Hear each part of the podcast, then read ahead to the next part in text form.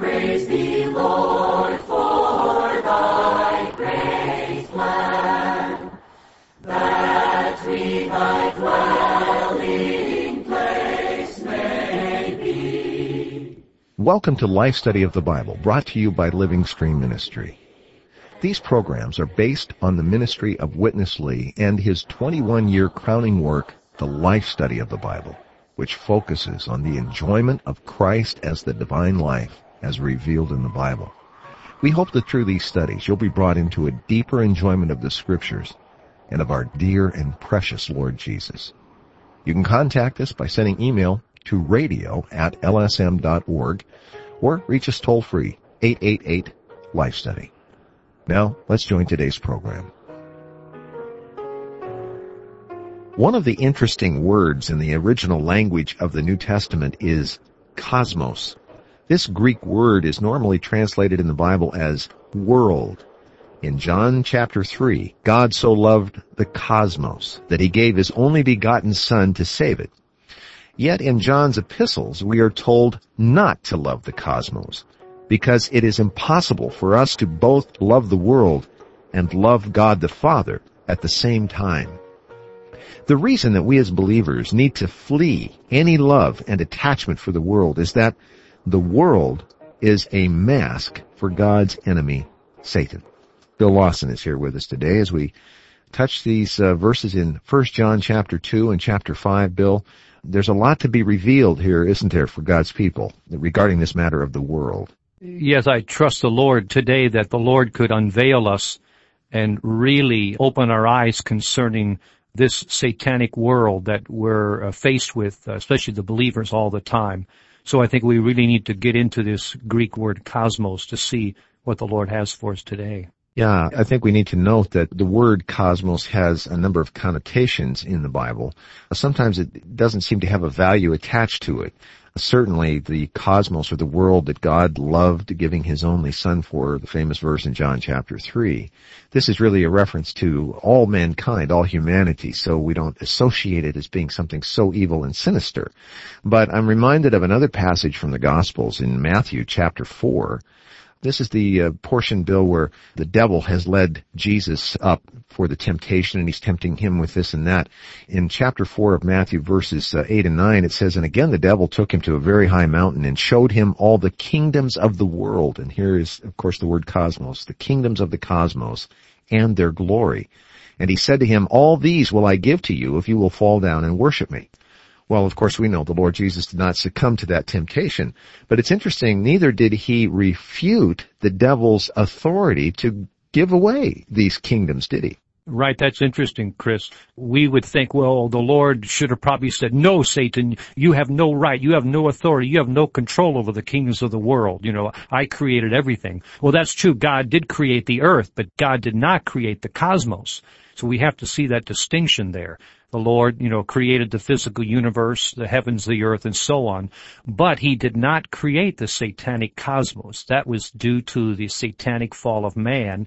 So the Lord acknowledged, in a sense, that those satanic kingdoms were in fact of Satan and Satan had the right to do with them what he wanted. But surely the Lord would not succumb to that temptation. Yeah, so the question of ownership in a sense is addressed indirectly in this passage. He did not dispute the devil's ownership of the world and its kingdoms, its satanic kingdoms. Very interesting. I think that helps us understand the context in which we're given to look at these verses now in 1 John chapter 2 verse 13 says, I write to you fathers because you know him who is from the beginning. I write to you young men because you have overcome the evil one. I write to you young children because you know the Father.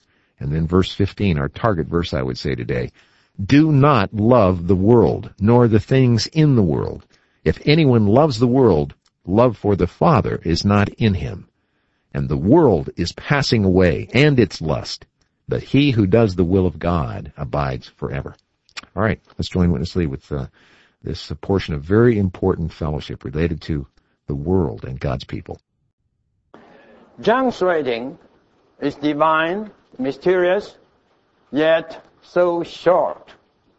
In the first section of the book, the fellowship of the divine life, how many divine vocabularies he used to compose that short section of the word. But very strange to me that when he comes to the world, he's not so brief. He uses three verses to define the world and the things in the world. Now, number one, this word, strictly speaking, is given not to the fathers, neither to young children. These three verses, 15 to 17, are written to the young men who are strong and who have the Word of God abiding in them and who have overcome the evil one. Number two, concerning the fellowship of the divine life, sin and sins are a problem there. Sin and sins damage our fellowship. Now, concerning the teaching of the divine anointing, you have two things.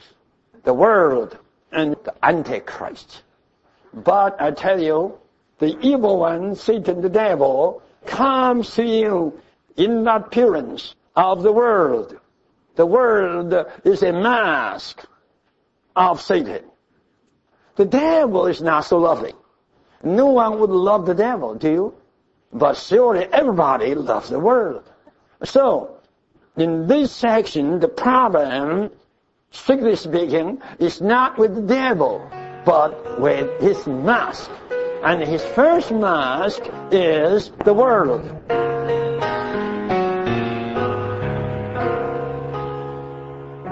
Uh, Bill, I like this point. I think it strikes something in all of us because we've all been taken in. We've all been deceived by one of the many masks uh, that uh, Satan uses from and in the world to come and distract us away from God. This is a key point, isn't it, for God's people to realize? It is, Chris.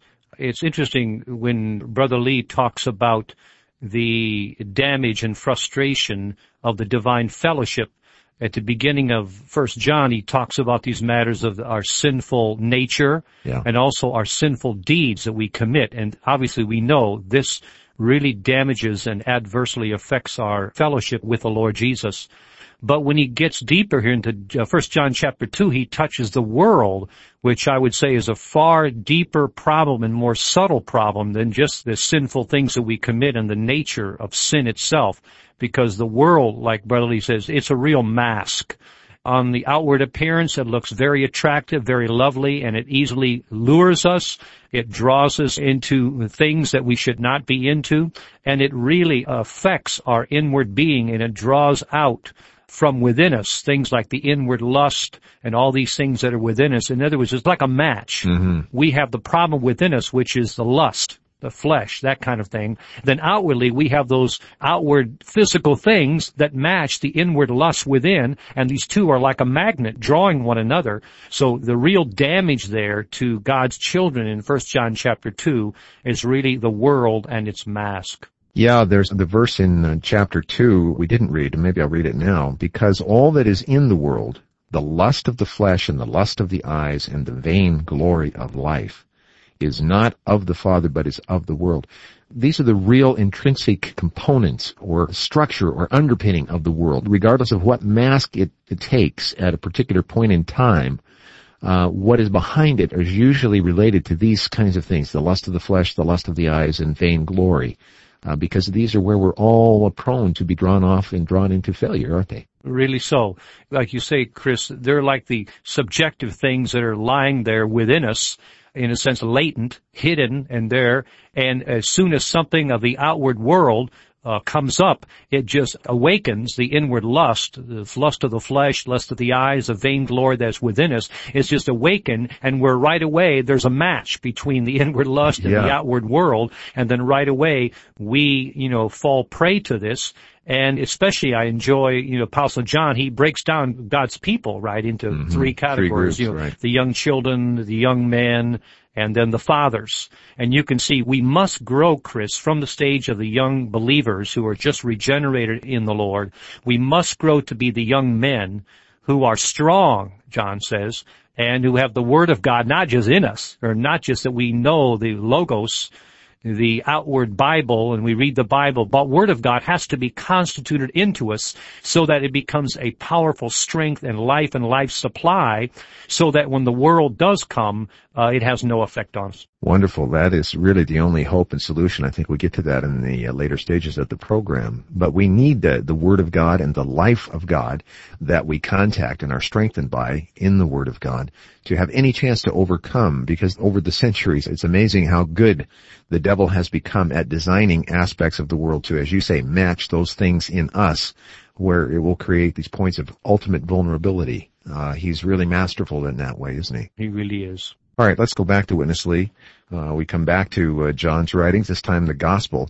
In chapter 17, he says, I have given them your word, as you just said, Bill, and the world has hated them because they are not of the world, even as I am not of the world. We are in the world. We do not want to be of the world. All right, here's Witness Lee once more. What is the world? I spend much time to study the Greek word cosmos. This is a word very much complicated and also very much complicating. Cosmos is used both in 1 John 2.15 and John the Gospel 3.16. One tells us, do not love the world, and the other tells us, God so loved the world. My, what it is. After that study, I put out these note to you. This word is used in the Bible for different things as follows. In Matthew 25, 14, John 17, 15, Acts 17, 24, Ephesians 1, 4, and so forth. It denotes the material universe. Then in John 1, 29, 3, 16, and Romans 5, 12, it denotes the fallen human race. Then in 1 Peter 3, 3, it denotes adorning, a kind of beautification. Here, as in John 15.19, 17.14, and James 4.4, 4, it denotes an orderly arrangement, an ordered system set up by Satan, the adversary of God. Cosmos, in this sense, denotes a satanic system. Everything, every person, every matter has been systematized by the evil one, the adversary of God, into his kind of anti-God system. So this leaves nothing for us. Where should we go? Where should we go? Go to the triune God. Only the triune God has not been systematized by Satan. And there's another place that we can go to. The Word. Not the world, but the Word. This is our protection. The Word. Young man, uh-huh, you have overcome the evil one because you have the Word of God abiding in you. So the Word of God is your refuge. It's your fortress to protect you.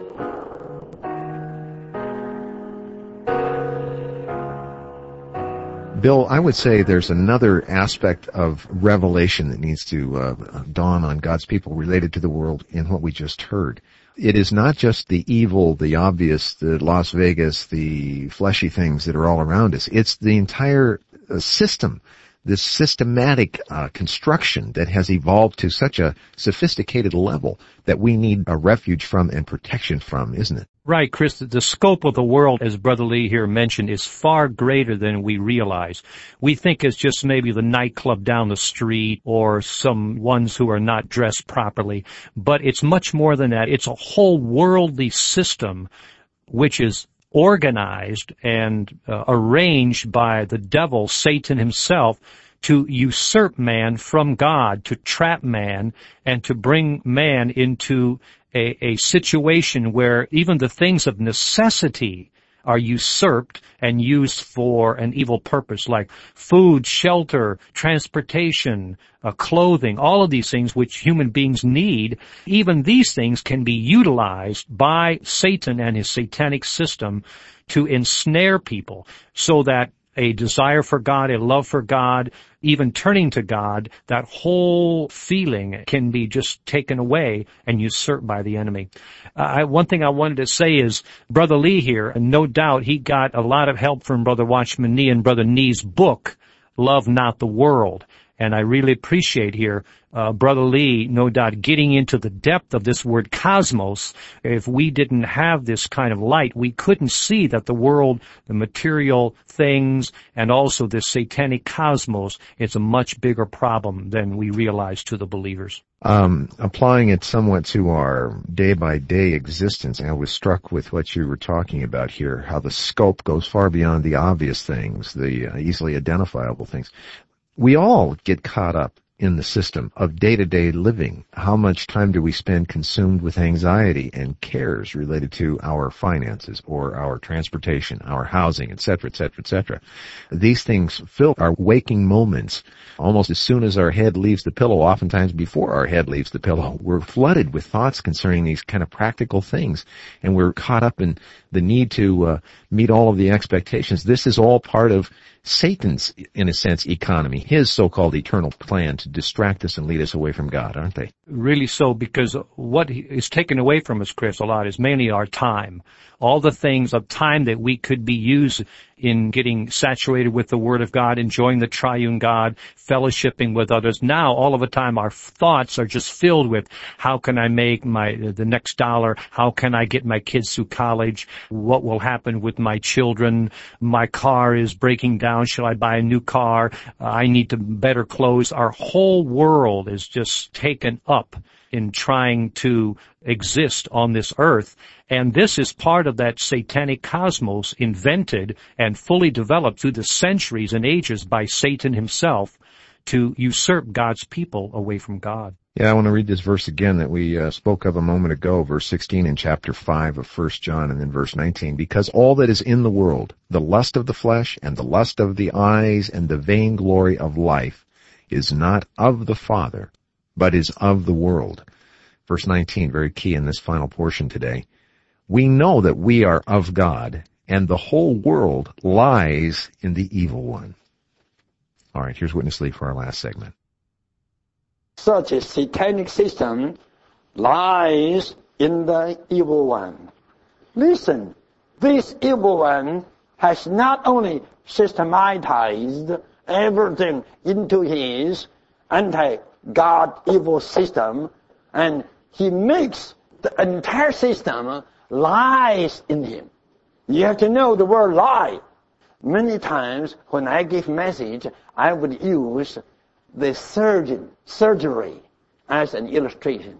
When you got a sickness and the surgeon is working on you, you lie there, losing your sensation, knowing nothing, and you are just lying there under the operation of the surgeon.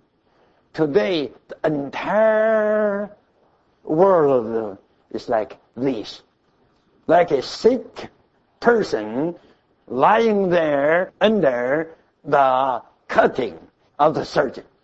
The entire world today is lying under the hand of Satan. Satan does everything he likes over the world. This is the description this writer gives us. Not loving such a world is the ground for overcoming the evil one. Loving it just a little. You don't need to love too much. Just love a little gives the evil one the ground to defeat and occupy us. Then you have the things in the world the satanic system comprises the lust of the flesh, the lust of the eyes, and the vainglory of life. Let's take car as an illustration. Today, you live in the lands without a car, impossible. Right? You need a car. Then, how could the car be utilized by the enemy of God to form his evil system? Listen, if you don't have the lust of the flesh, if you don't have the lust of the eyes, if you don't have the vainglory of the present life, the car has no problem. Why the car becomes a problem? Just because you like to make a show. Cadillac, Mercedes, Volvo. Right? The problem is not the car. The problem is the lust of your eyes. Nearly the entire situation of today's society is the encouragement of the indulgence in lust. Bill, that whole segment was so poignant, hardly needs comment. We are obligated to make a comment there, but I think he touched a very uh, deep resonating chord within all of the hearers there. We've all been drawn into this to one degree or another, haven't we? In our, especially our current modern society and living here in California, we, it's just inescapable how uh, the system is designed, as he just said, to encourage the indulgence of our lust. Everything, like you say, Chris, everything is tailor-made to draw the lust of the flesh, especially the lust of the eyes, these kind of things. Also, I think we're realizing more and more through Brother Lee's fellowship here that the world is far more than something outside of us. The physical things like the cars, the million dollar homes, uh, all the beautiful things, uh, material things that we can buy. The world is mainly within us. And it's broken down here by the apostle John into the lust of the flesh. Yeah. And the lust of the eyes and the vainglory of life. Of course, the lust of the flesh being that uh, satanic nature, you know, that got into man from man's fall to uh, pollute the human body and fill it with all the lust to make the body the flesh. And then of course the soul was damaged, right, according Right. to Genesis, and the soul became the self, mm-hmm. self-centered. And then you have man became absolutely vainglory. Everything is just vanity of vanities. There's no reality. So John breaks down the world here into the lust of the flesh, the lust of the eyes, and the vainglory of life. And this is exactly what, especially we believers face today.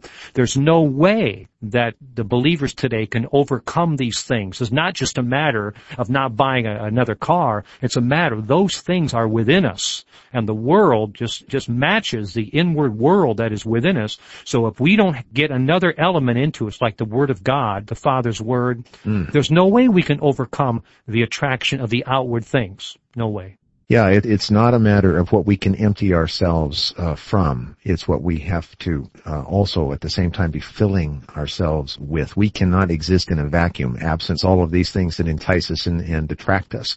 These uh, have to be replaced by the very love of God and the Word of God that abides forever and is capable of strengthening us, enabling us to overcome. Right. So outside of us, we have the Bible, the Word of God. And inside of us, we have that organ that God created, our human spirit. And these two match. Just like in the negative side, we have the lust within us that matches the world outside. On, on the positive side, we have the Word of God outside of us that matches our human spirit within. So we need to match these two inward parts, our human spirit with the Word of God outside of us. Then that supplies our inward being with the life and nature of God. Then that begins to swallow up the lust, the vainglory, and replaces it with God Himself. Well, all of us, Bill, uh, start out as young children. We need to progress to become young men and ultimately, yeah, by the Lord's mercy, to become the very fathers. Uh, but now we're in that stage of needing to be strengthened, filled with this abiding word, overcoming in His overcoming life day by day. Right. Good to have you here for this fellowship. Thank you. Very good. This is a rich portion. Yeah, it is, and uh, very helpful. I hope our listeners would contact us to get not only the life study, we have uh, other materials available at Living Stream. You mentioned one of uh, the classic books of Watchman Nee, Love Not the World. We can uh, also help you with that. Call us toll free. We'll tell you about all of these things and help you get uh, these materials that will uh, benefits you in your own pursuing the Lord and pursuing this kind of overcoming. Our toll-free number, 1-888-LIFE STUDY, 888-543-3788. We'll return tomorrow as we continue our life study of 1 John. For Bill Lawson, I'm Chris Wilde. Thank you very much for listening today.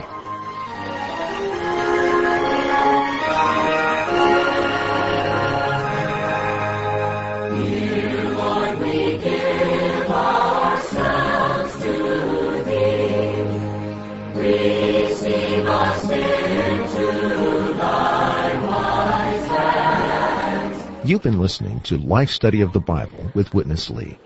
For 21 years, Witness Lee conducted a comprehensive life study, unveiling how the Bible presents Christ coming to be life to man. These audio programs are based on those messages.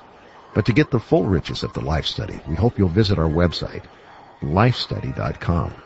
From there, you can read over 1800 life study messages in their entirety or download more audio programs like this one, all free of charge. Again, the website is lifestudy.com. Thanks for listening today.